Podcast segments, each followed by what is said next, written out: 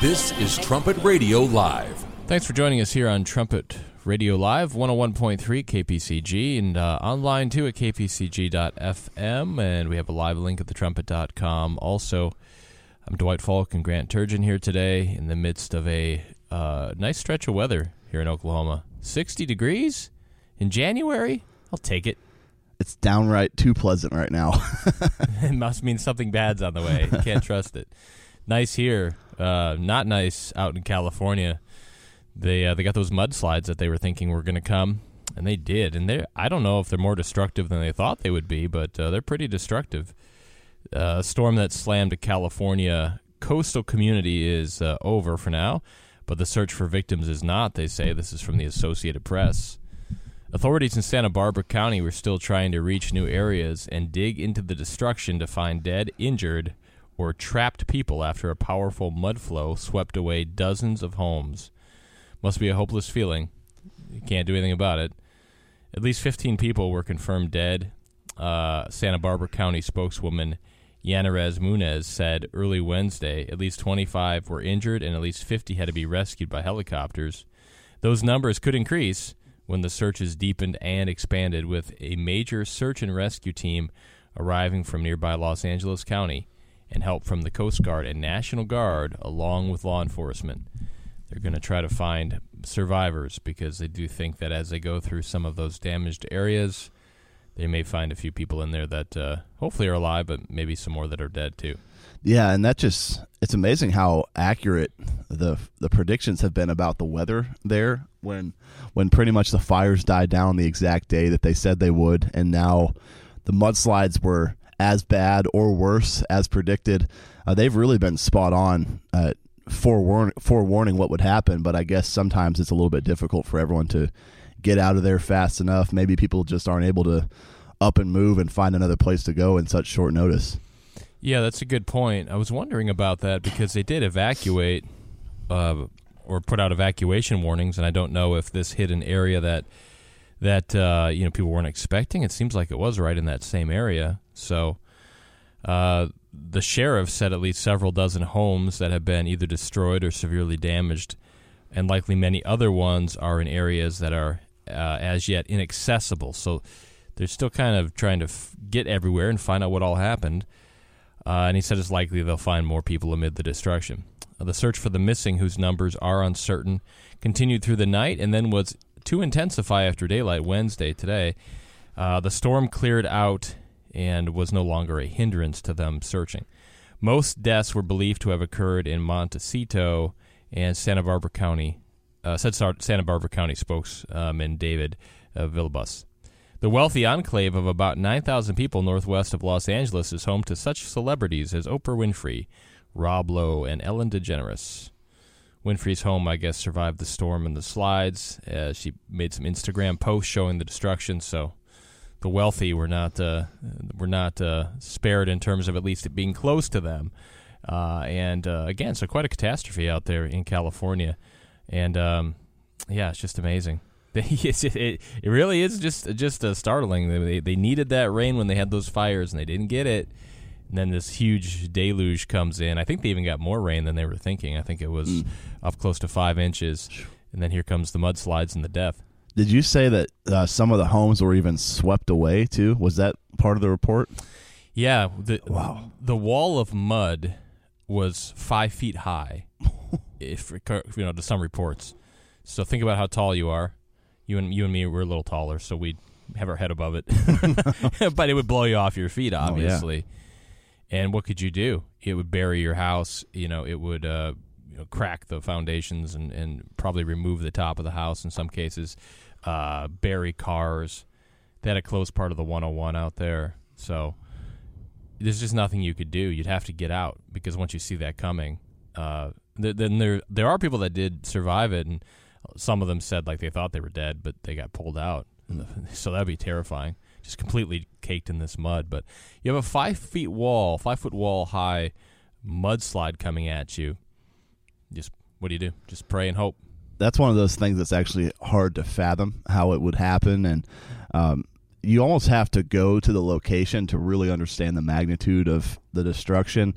Uh, I remember years ago, after one of those more tornadoes, I drove down through there, uh, down south, and and that's, I mean, there was one building that was to standing and totally fine, but the one right next to it would be totally crushed into a million pieces, and it was like that all throughout the city. Every everywhere I looked as I went past on the highway, and, and so you might see pictures of it, you might hear reports about it, but it doesn't really set in. You don't understand how serious things like that are sometimes until you actually see it in person. Right. Yeah. If if uh, a person lived in that area, it would be. I mean, you'd look at it and think, "Wow, what am I going to do with these mudslides?" They said that it looks like a World War One battlefield, just all the debris and all the mud everywhere. So I don't know how. I was thinking. I, I wonder how they go about even cleaning that up. I mean, you have to clean it up. That would be a long process, and uh, a- you know, anything coming at you, whether it be water or anything like that, would be devastating. But you just think about the weight of that mud. You know, we all know we've all shoveled dirt at some point in our lives. it gets pretty heavy. mud gets heavy, and to have a wall like that coming at them is just, just incredible. So we- we are at the um, mercy of uh, disasters sometimes, uh, or the God that controls them, because what you can't do anything. I was thinking about that this morning when I was looking at the headlines. I thought, you know, if you went to bed one night and, and you got hit by something like that, you'd be you wouldn't wake up the next day. You'd be dead.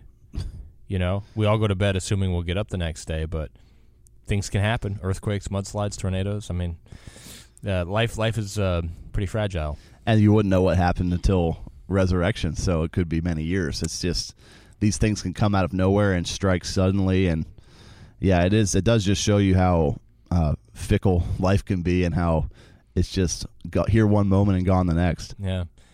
There was another story, pretty uh, big news today.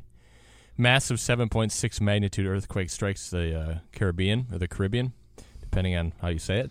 That's difficult. I, everyone everyone seems to say that a different way. Yeah. like the Caribbean. If you don't say C, but then I'll hear a lot of people say Caribbean. If you do add C on the end of it, it's just that's so confusing. I don't know. You know what I'm talking about. Thankfully, islands escaped major damage after one of the most powerful tremors ever to hit the region. It was a 7.6 magnitude earthquake. It happened last night at 9:51 p.m. at a depth of 6.2 miles. You know, so I was reading the, like I said, I was reading the headline about this and the mudslides, and I thought, man, you go to bed at night and you, just, you have to just pray for protection because you don't know what'll happen. The tremor, they say, was one of the largest hit that area. Uh, struck in the Caribbean Sea, 25 miles from Honduras island of Great Swan Island. A tsunami advisory was put in place for Puerto Rico and the U.S. Virgin Islands, but then they canceled it because uh, nothing materialized there. And there were fears that it could impact the costs of Central American nations, sorry, coasts of Central American nations, including Jamaica, Cuba, and the Cayman Islands. But uh, nothing materialized as far as the tsunami. Not a lot of damage because it was kind of out in the out in the sea there. But uh, I don't know. You got to pay attention. That's a that's a huge earthquake. Does it does it mean something's gonna you know give somewhere down the line? Uh, those areas down there, they've just been devastated with the hurricanes that came through earlier, and uh, now you've got these earthquakes happening. So uh, inter- it's just interesting to wake up every day and say what happened. if you're if you're alive to see it, yeah, I guess that's the dangers of island life because they're they're totally surrounded by water.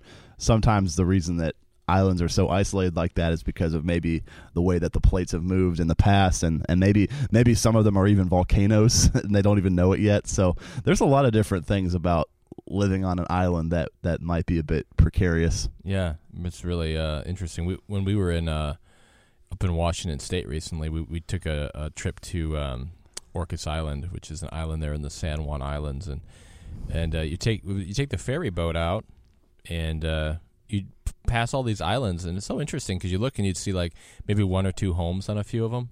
I think who lives there? Like they just live on this island. It's uh, just a fascinating thing to me. I, I'm just so foreign to my uh, my life experience, and uh, I, I could see in some ways it being really neat. Other ways it might be kind of lonely. But I guess if if you can get back to the mainland when you want to, it'd be kind of peaceful out there. Probably they get to take the ferry every day. There probably aren't a lot of jobs out there on the islands, I, I would think. So, yeah, the, that's a really unique area. Like you, you can get on a ferry and then just pick any number of islands that are right there in the in the Sound. Like, is it the Puget Sound or is that just a different part of it? I'm not sure. Yeah. Yeah, it's it's the the bay, I guess, Yeah. the bay area of that of the Northwest. But yeah, Yeah, there's uh yeah, there's all kinds of interesting places that have islands.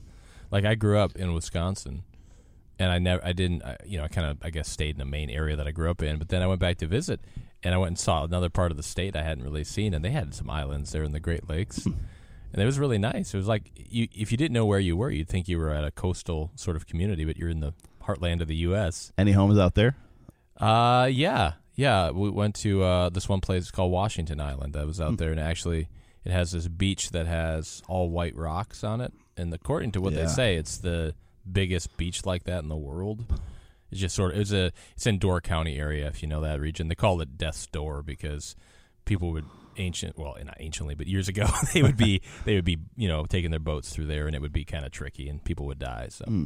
anyway lots of interesting things there but it's just funny how there are so many the united states is blessed with you know waterways and neat islands and just all kinds of awesome awesome things so much you can look at in different places yeah, you could, there's so much variety. You could you could literally live anywhere you want to and travel to any type of environment within the, the one country. And and just the fact that we have as much land as we do and there's nations as small as Israel, for example, that they're all pretty crowded into one spot.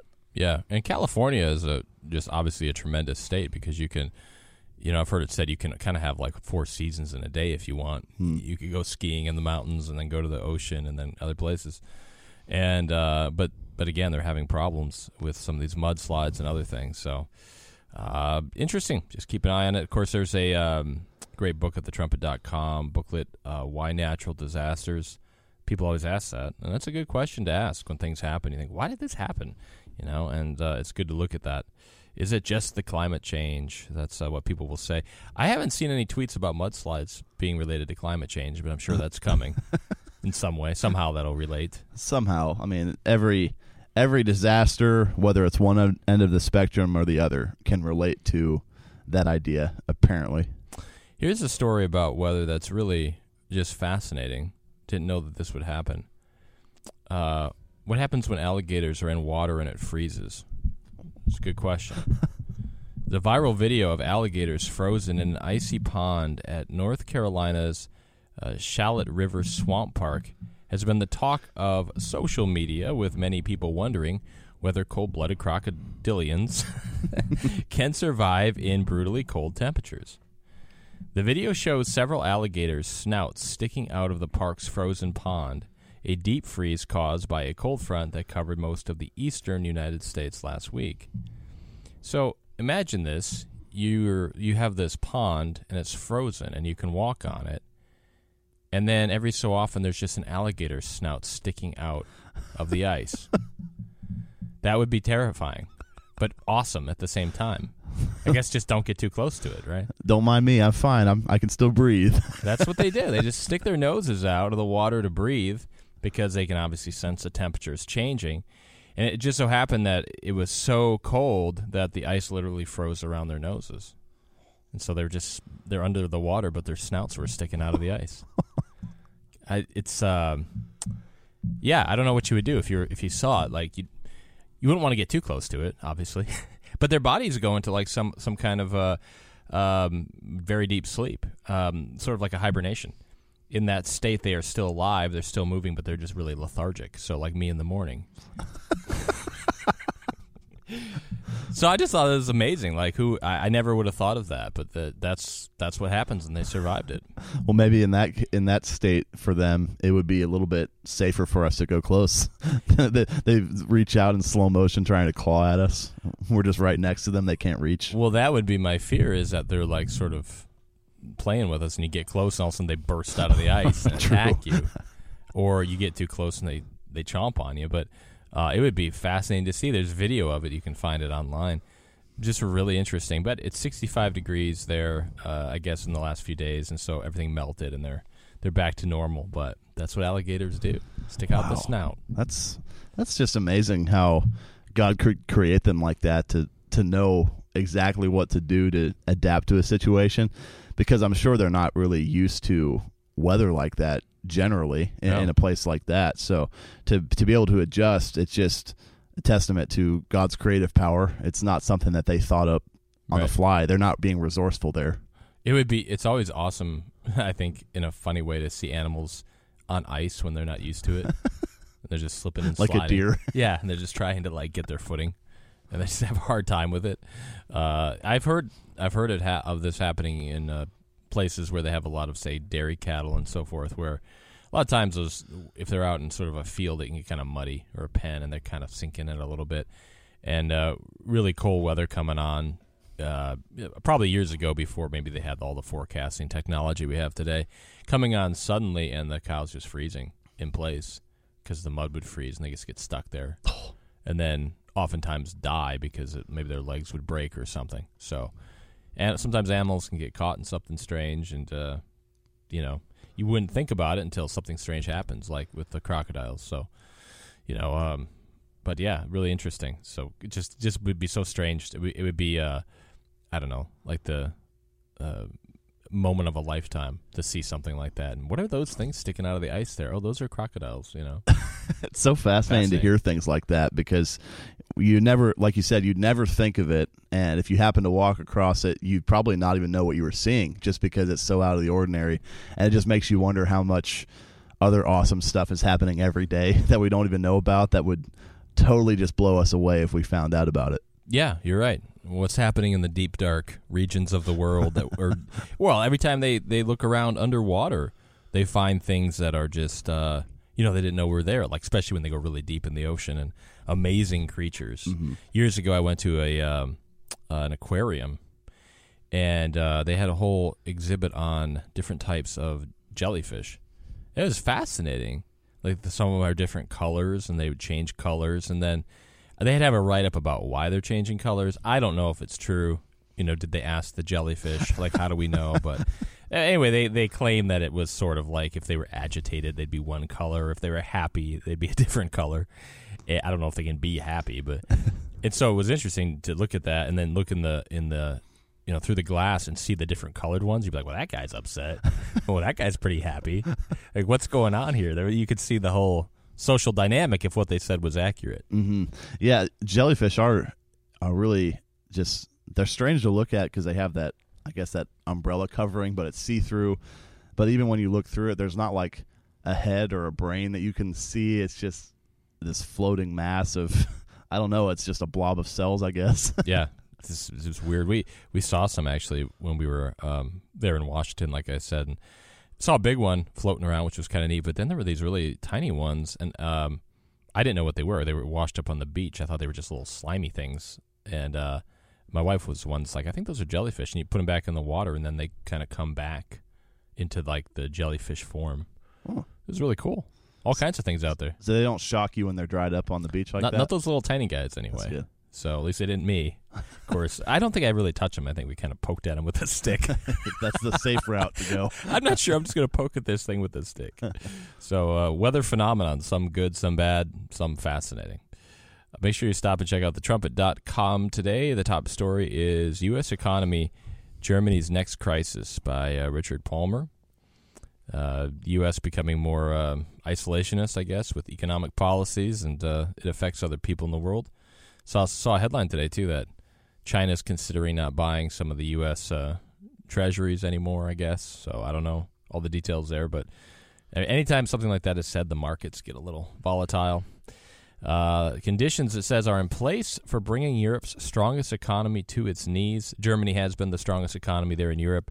Uh, it wasn't that long ago. It's easy to forget about this, but it wasn't very long ago when the, that that European financial crisis was sort of the, the headlines of the day, where you know there was so much debt in Greece, um, some of these other nations, and then here came Germany to bail them out, with strings attached. By the way, they took over a lot of those nations in in, in in some pretty important ways, just with financial bailouts and so forth. But Germany's economy could be uh, in for some trouble. Related to that, America is heading for a financial crisis, so watch Germany and how the global financial crisis will produce Europe's 10 kings. So pay attention to this now on the trumpet because if you just look at your headlines, you think, well, the economy in the U.S. is great. We're all heading towards uh, the land of plenty and prosperity, but uh, that's not what the Bible indicates is going to happen. True, and and uh, anytime you have a nation that is just packing on the debt all the time, I mean, whether it is a nation in in Europe that has become basically enslaved to Germany, or whether it's us getting enslaved to China, you know there's big problems around the corner. It might be a luxurious lifestyle. Um, I know for a fact that a lot of Greeks and Germans can't stand each other because of the way that that financial crisis played out. Um, so you're you're creating some pretty big international rivalries, and it could even escalate to the point of war if a nation doesn't ever get paid back. After a while, they get frustrated by that and demand that it gets paid back. And the the German people are pretty hardworking people, and I don't know about the Greeks, but they have a reputation for a little bit more vacation, maybe. right. The, the, the, Germans don't like that part about it, like that the Greeks didn't seem to want to cut back on the luxuries despite their nation being in horrible debt. Right. And then the Greeks felt the other way, like you Germans don't ever want to have any fun. There was that. Uh, I think it was. It might have been the last World Cup where there was a game between Greece and Germany, or maybe maybe it was even one of the European national or international or I guess continent wide uh, competitions in soccer, and that game was a huge deal. Like they badly wanted to beat each other, and it wasn't because of any other prior experience on the soccer pitch. It was just their international relations issues. Man, imagine if uh, major conflicts were settled through sports and not war. That'd be actually really nice. It would be. There'd be a lot of pressure on those. Uh, there'd be a lot of pressure on that game, though. Can you imagine how good the sports teams would be, though? Yeah. If it was a, a battle for international supremacy. Yeah. Can you imagine how good the U.S. soccer team would actually be for once? If that was the way we'd have to remain the world superpower, the UN would officiate it. but it's all people from Iran and Palestinians. we get, we get a few bad calls against us. There's no way that's the right call. that they was, if they actually tried that, it would be uh, it would end in war anyway because after it would be a riot after the game. That's a bad call. Yeah, yeah, and if it's like your national sovereignty's on the line, you're really gonna you're really gonna pay attention to what's going on. That's such a hilarious thing to think about. If, if that caused peace, wouldn't that just be like of all the things we've tried, and then somehow sports caused it? Wow, it all came down to sports. also, the Trumpet Daily Radio Show today with your host Stephen Flurry talking about a, a, a, number of topics, but kind of one main theme: uh, the truth versus your truth. Which which one is it? Is there one truth that we all need to uh, follow and and uh, and uh, enact in our lives, or is it just about our individual truth? Because as he played the clip, if you were to believe Oprah Winfrey, it's all about your truth, and uh, everywhere we look, and he talked about a few things: the transgender movements, um, uh, what's going on with immigration in the country, quite a few topics. But it really does come down to that. Well, is there one truth to things, or is it just everybody's individual interpretation? Yeah, that's that's um, obviously a hot button issue, and uh, even I even heard Tom Brady in an interview say that that phrase "your truth" yesterday. He was talking mm-hmm. about uh, just some of the interactions between uh, people on the New England Patriots team versus like the trainers and the coaches and all the other personnel. And he just said, you know, one person might perceive a relationship one way and the other person might perceive it another way. So it's it's like it's your truth in a way. Uh, but I, at least he wasn't talking about something as serious as like gender or whatever else uh, Oprah Winfrey was probably talking about. I always tend to think that when somebody's talking about your truth, they're lying to you. Mm. Because they don't want to talk about what the actual truth is, so they just say, "Well, I don't know. It's every, everybody's got their own truth." Because there's a lie involved, or they don't want to say something, or they don't want to admit the facts of something. Because the truth would actually win an argument if they had it on their side. They would just say the truth. They wouldn't say my truth. It, it, I mean, it is there is a big difference there. Um, you you would why would you ever have to say your truth if you had the objective, unbiased, factual truth on your side already? Well, and the the whole idea of you know your truth that's a terrible thought because there's what about Hitler's truth? He had some truths that he believed. And who are we to tell him that he can't have that truth right. in his life? And other people obviously disagreed, like the rest of the world for the most part. but there, you can look at lots of examples where people have done horrible things, and they're like, "Well, that's my truth. Is that okay?" You know, or you know, what's how do you how would you legislate something like that? I think it's, I think the reason people are getting into it so much is that, again, it's just to hide from the actual truth of the matter, and also for for people that are in the public eye, I think it helps them navigate that because they never really can get pinned down on anything. Well, what do you believe? Well, it's your truth, man. and that way they can't ever, you know, catch the backlash of these major media outlets. And I think that's why there a lot of people do that. It is a way to avoid ever losing an argument. It's also a way to even shut down arguments and prevent them from even happening because if if truth just comes down to each individual person's feelings and their thoughts that are wrongly based on their feelings, uh, then you'd have to be a mind reader to tell someone what the truth is. And and truth can't possibly be the same for all people because it's again it's each individual person's feelings. That's that's just a really slippery slope. And um, i guess again it's pretty smart for the radical left to go that direction. I mean they're picking some some battlegrounds where they can't really be definitively defeated if everything is just in a person's mind. If a person's gender is decided in a person's mind, well, we can't read their mind. We don't know how they feel, so we can't tell them what their gender is. It's pretty difficult to uh, defeat that that line of flawed reasoning, I guess. Yeah, unless you get back to absolute truth, which would be the Bible, but uh, people aren't too interested in looking at that. Or even those that kind of do, they just don't understand it. Um, actually, I saw a really interesting video yesterday. It was this lady. I guess she had been involved in some sort of a church over the years, um, and it, they had been in the headlines for something, and so she was on this talk show, and she was talking about how she she didn't believe in the Bible anymore. She she used to, but she didn't anymore, and and so um, they were asking her why, and she went to this one particular passage, and she actually had it memorized pretty well, which I was impressed. It was quite a bit of text. But she just has some just very basic misunderstandings of the Bible. You know, she she read it. She thought that God was uh, not fair. You know, like well, he just likes some people and he doesn't like other people. She because she doesn't understand the fact that uh, people are called at different times and there's a plan of salvation that God has enacted. She didn't understand that. Now, you know, I don't don't blame her. She just doesn't understand it. But there are a lot of people like that as well, where they just they just don't understand what they read, and uh, that's why a book like Mystery of the Ages is so important at the Trumpet because it puts all of those pieces of the Bible together. Like, well, okay, well, what you know, they they look at one passage, they don't have any context for it, the history of it, what was being said, and so then even the religious authorities that they go to, like this lady, she said, well, I'd ask people, and they just say, well, you just have to believe it. God doesn't say that. He doesn't say, well, just believe it. He says, you know, prove me. Mm-hmm. You know, reason with me. Let's take a look at what this says. But you have to understand the Bible. So you really feel for a lot of people because even the ones that actually do kind of want to know the truth of things, it's just clouded to them. They don't see it. And then, uh, and then of course, plenty of people are just headlong into whatever they feel like doing, so they don't want to know the truth. Yeah, there definitely are a lot of people, like you said, who read the Bible, but usually when they have a serious disagreement like that, it's just because they read it once and thought it sounded weird and they disagreed with that. They didn't study deeply into it with an open mind trying to prove it true. They were trying to actually prove it false, if anything. And then there are also a lot of people who believe whatever their specific church told them, even if the, what the church said was not actually in the Bible at all. And then they conflate the church's teachings with the Bible's teachings, despite those two things being totally different. Yep.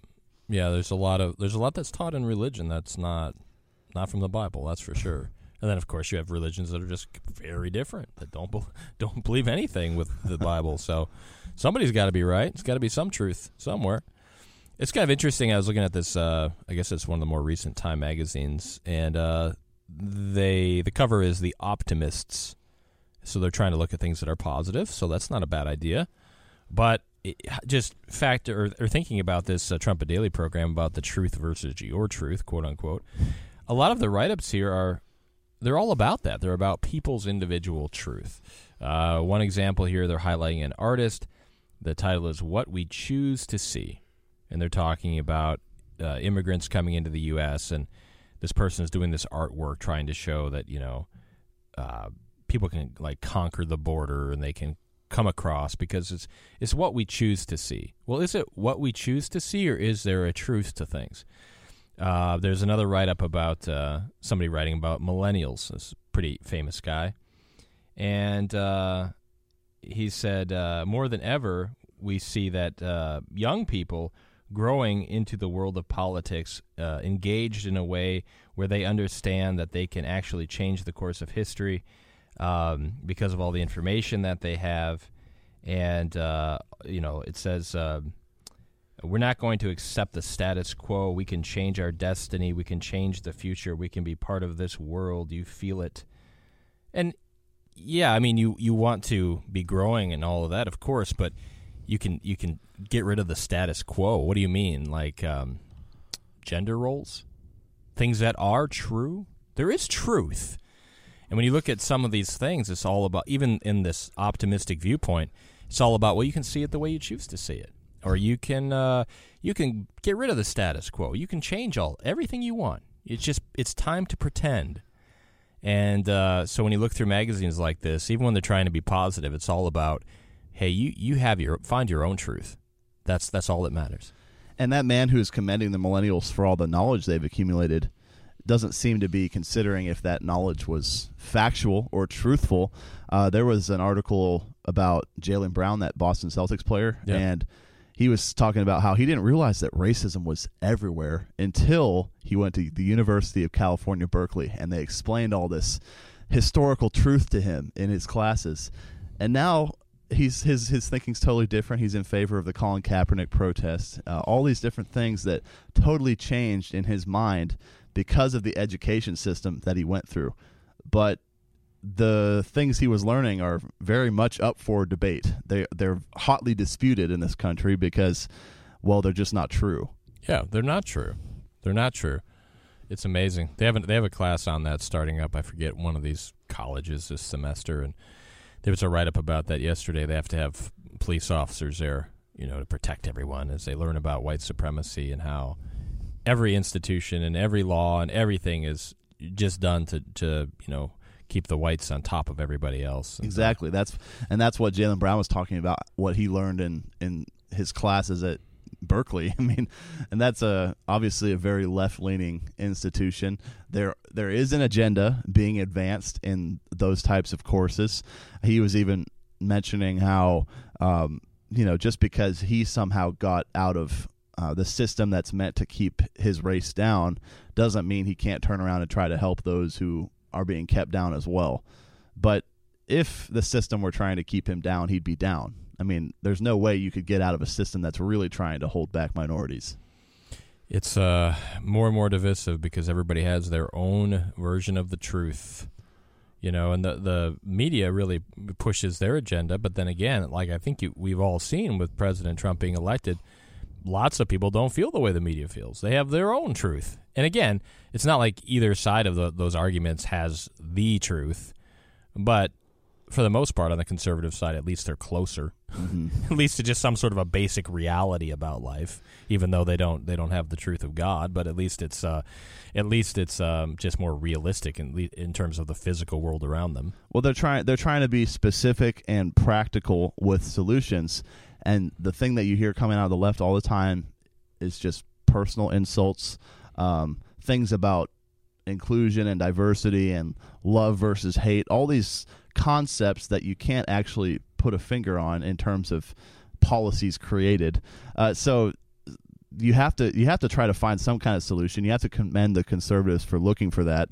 Well, yeah, when you talk about actual truth versus just somebody's their own truth, which would just be deception, um, it, it really it's all about love, isn't it? I mean, w- people would think, well, if somebody lets me do whatever I want, they, that that's love, but it's not. Not at the end of the day. If somebody actually loves you, they would tell you the truth.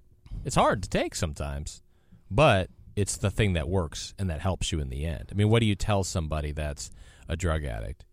Do you tell them the truth, like you need to stop this, or it's going to destroy you, or do you just try to give them on a different drug? Because, well, you know how it is. You can't help it. You know, you were kind of uh, you're, you're just prone to these types of things. Well, w- one ends in you know a really bad situation. The other one could turn a person's life around. So what? Where was the love there? It was in truth. I mean, we every every song on the radio, every you know uh, movie, uh, you know, it's all about love, right? on some level, but but real love is telling somebody the truth because it'll help them. And uh, you can lie to people for a long time. You can lie to your kids. You can tell them you're the world's greatest. they're going to find out they probably aren't. but uh, you see that in every every sector of society, just these continual lies, and that's not love.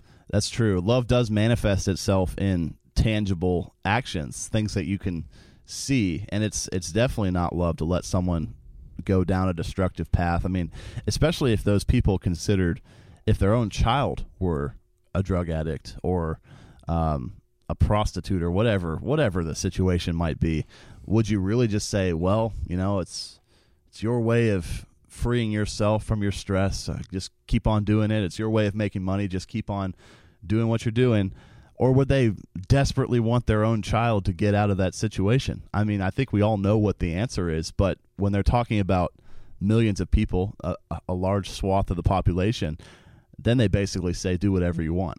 Yeah, I mean, God says in you know, several prophecies to to Israel in this end time, which of course is uh, several nations. But you know, he says, "Why will you die, O house of Israel? Why don't you just change?" He's telling them the truth, but people don't want to hear that. But that's the end result is is people's own truth. Uh, it, it never works. So really interesting topic there on the Trumpet Daily Radio Show today, and a lot to consider. Also, I talked a little bit about uh, more about the addictions that people are having to uh, social media and so forth, and there's a lot of write ups on the trumpet about that as well. So uh, it's it's interesting. People are getting very caught up in those uh, in those quote unquote truths, and social media, of course, shapes a lot of that. You know, what did the what did my favorite celebrity say? you know, I actually, you know, I, speaking of that, I was watching this, uh, flipping around the TV last night. I was there's this game show that's on. Uh, it's a new sort of thing, I guess, and they play these silly games or whatever. And one of the rounds is they, they flash up celebrities, and if you can name them, like ten of them in a minute or something, you get hundred thousand bucks or something wow. like that. and I was just amazed that the person could do it, and then I could too. I'm like, oh, I know that person, that person, that person, and I thought, um, wow, what a waste of time. Like, how how do I know all of these people? and I don't, I don't, I'm not somebody that's like really into it. You just, but you happen to see headlines, you see people on things, and um, but I knew who almost everybody was. and I thought, wow, I, I should put something else in my brain that maybe is a little more important. yeah, those and those people are constantly put in our faces as the moral authority. That's how we know who they are so well. I mean, it's not like we're it's not like the two of us are spending all our time watching every single movie that they've all been in. But I'm not, just, I'm not buying the teen magazine, yeah. the teen beat.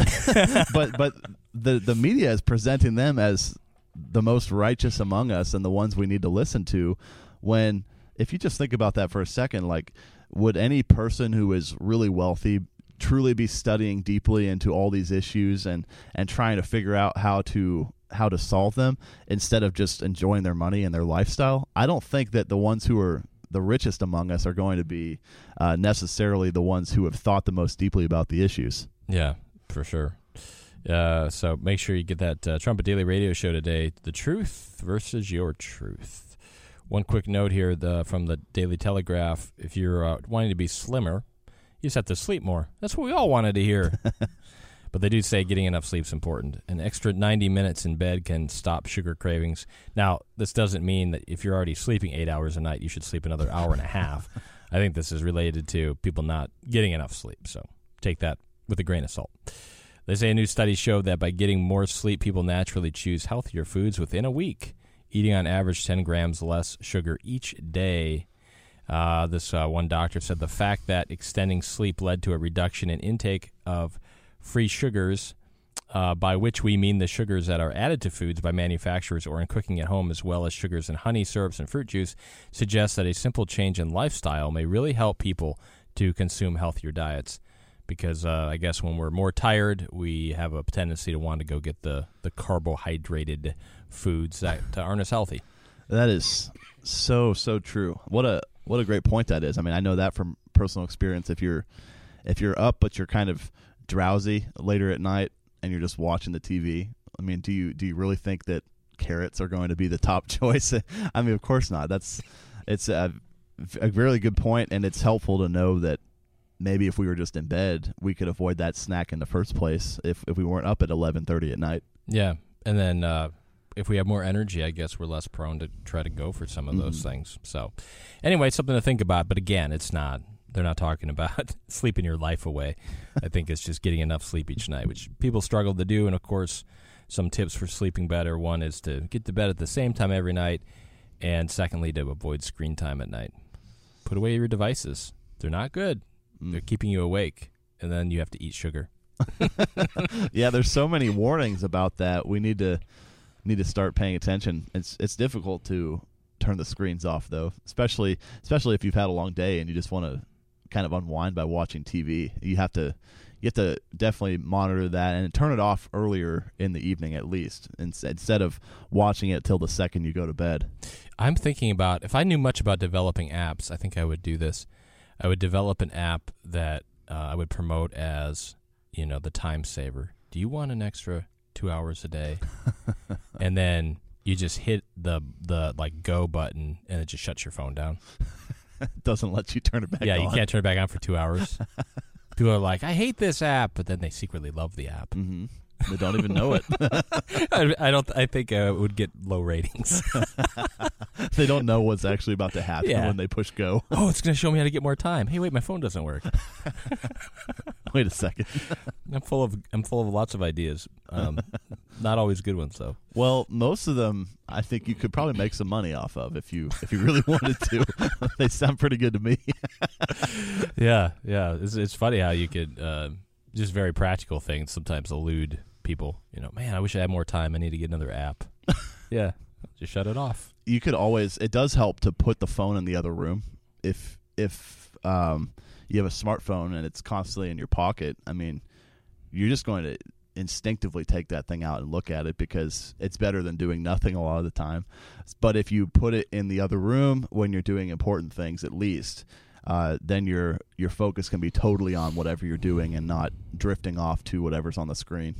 Yeah, and uh, one thing I've done. I mean, I have a smartphone, but uh, one thing I've done is I turned off a lot of the the beeps and the dings and things. So you know, every ridiculous email that it makes no difference to me. Some ad, it doesn't go bing because you do feel like, oh, I should check that. It might be important. It's not. It's not important. It's not. It's hardly ever been important for me. It's always, oh, it's another ad from somebody or something. Yeah, it's like uh, what is that Pavlov's dogs, where he Yeah. rang the bell and then he he taught them how to uh, come and eat at that specific time. Uh, it's the same thing where those dings basically are training us like a dog to check the phone every single time it goes off.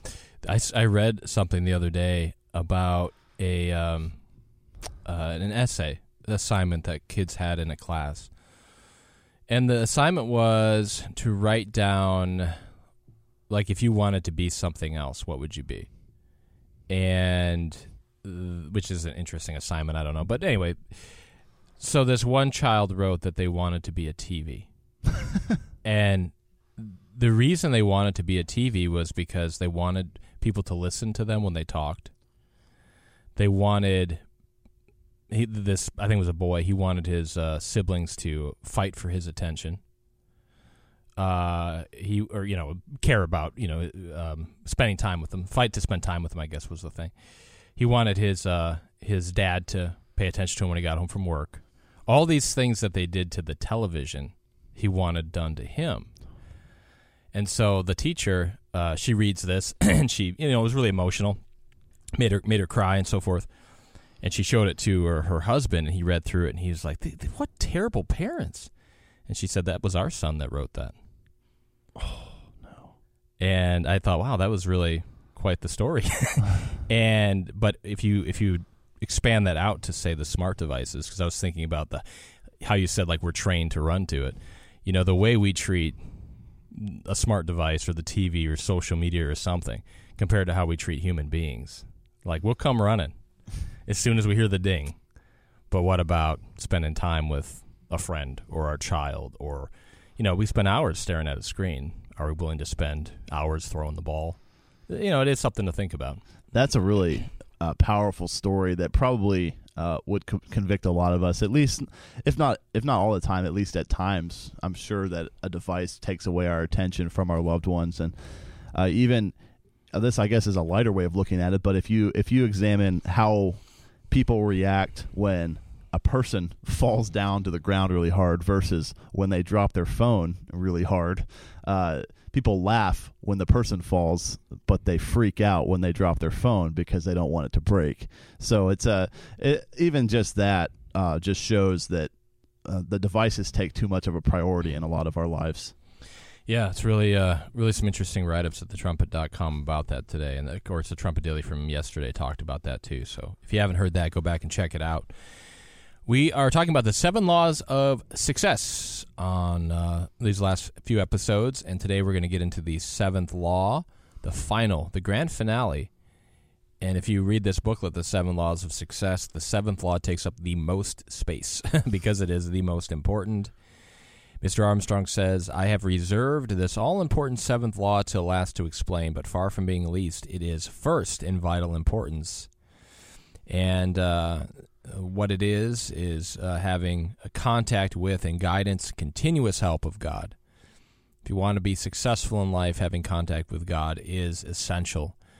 And uh, that's where probably the train jumps the tracks. Even in going through some of these laws, for some people, they say, What now? Like I like perseverance and I like educate. I like all those things, but what what now? Close contact and guidance from God. And like Mr. Armstrong points out, it's the last thing that people are going to apply, which is why he fi- he puts it at the end of these seven laws. It's uh, people. There have been actually a lot of people in throughout history who have applied the first six, but very few have applied all seven because that re- that requires reliance on a higher power. That's not something that most people are willing to do unless it's a grave emergency. Yeah, and he says something here that's just very relevant, especially today. Mr. Armstrong writes, "It seems almost no one today realizes how and why humans were made. What are humans? why are we here? Uh, why should we live in uh, ignorance of these this basic knowledge?" He said, uh, you know, people don't know what the purpose to life is. And if you think about, like you were t- saying, all the, the celebrities or whatever that are kind of looked at as moral authorities or, or anybody, and, and you sat them down and you said, could you just explain to me briefly, like, why we're here and, like, what the purpose of human beings are?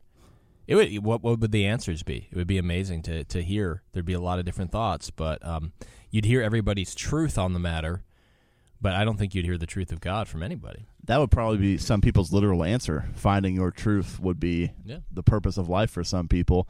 Uh, chasing a dream, no matter where that dream might take you, and no matter how unrealistic it is. A lot of people say follow your heart, which uh, that can that can be a bad thing because the heart is deceitful and, and wicked above anything else, like the Bible says.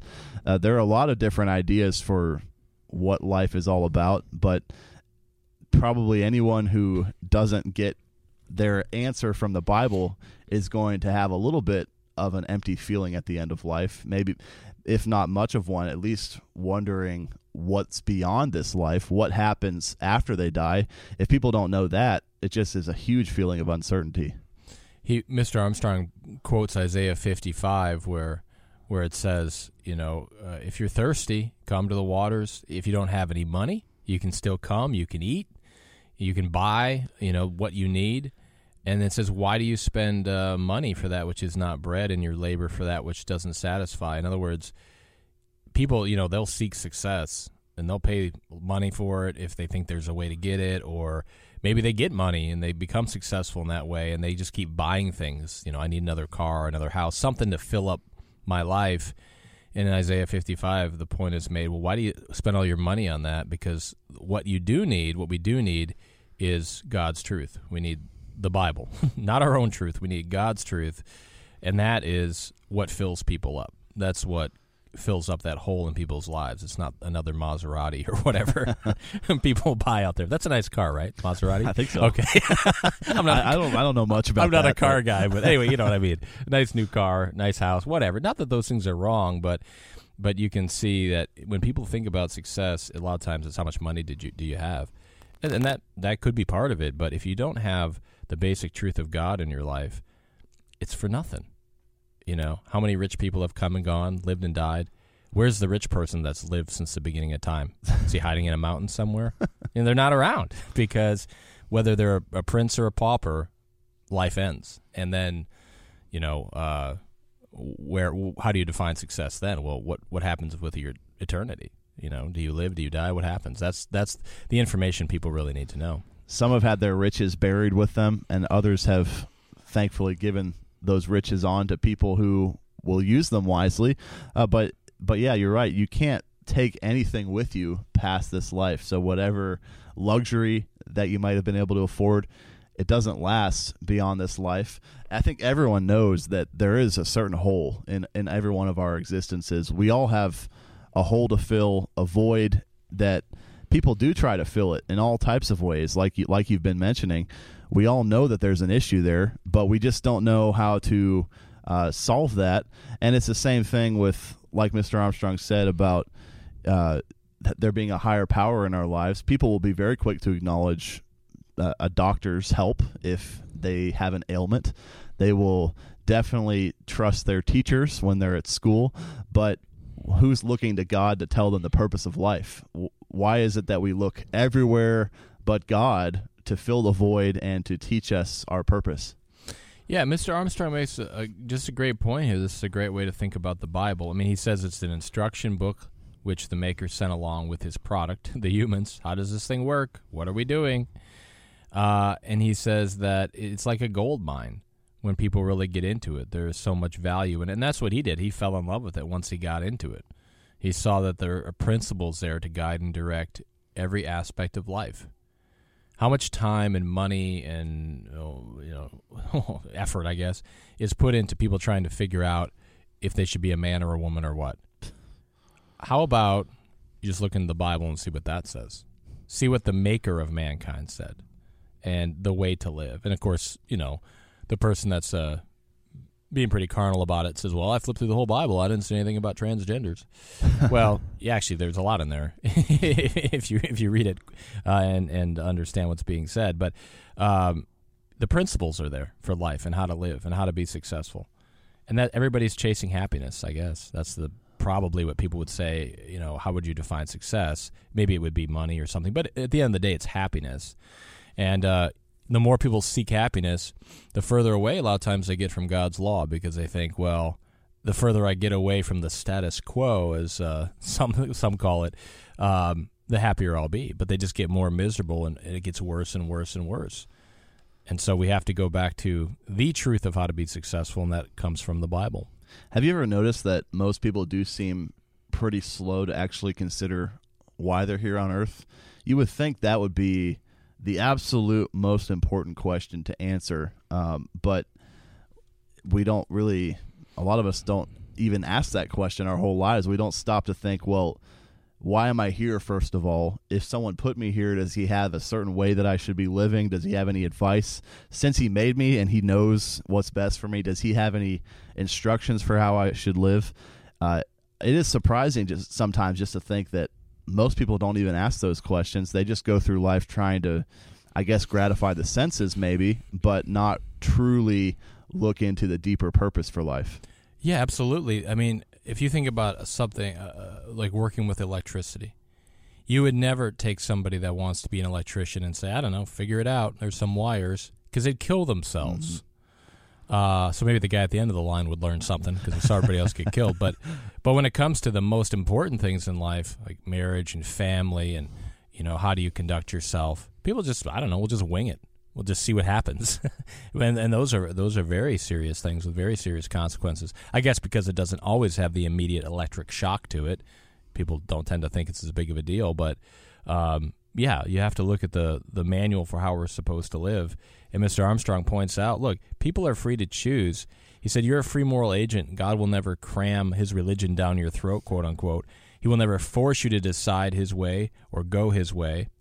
But he he uh, he allow, he'll allow people to choose their wrong way, but compels everyone to make their own decision. You know, you have to. You, it, there is no your truth, but there is your decision, and that's what they should be talking about. Well, you can make a decision, but there is one truth.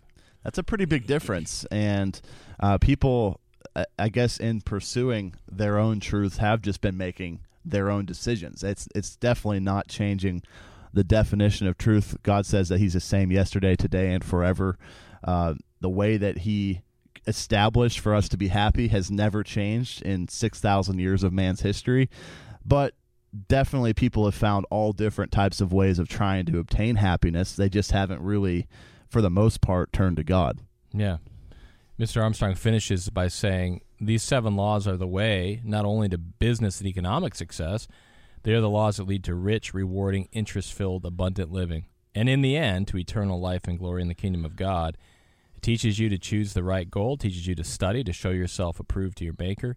It teaches you to acquire knowledge, right and true education, not just any old uh, thing that they'll shove at you. It's all preparation for success. It teaches you to watch your health. It teaches diligence, drive, dedication, persistent application. It teaches resourcefulness. He's talking about the Bible now, teaching all of this. And offers you divine help in applying it. And it teaches staying with it to the end. Those are all biblical principles. And uh, that's why when you look at the seven laws of success, having that close contact with God and looking at His Word, then it really empowers those first six steps because you're coming at it from a godly perspective. So make sure you check this booklet out. It's the Seven Laws of Success, and it's free, and it's at thetrumpet.com, and uh, probably never more needed than it is today. So make sure you get that. It's free. That's all the time we have for today on Trumpet Radio Live. Thanks for joining us. Uh, make sure you listen for the Key of David, Trumpet Daily radio show, and the Trumpet Hour program coming up. For Grant Turgeon and myself, Dwight Falk, have a great rest of your day, and we will talk to you tomorrow.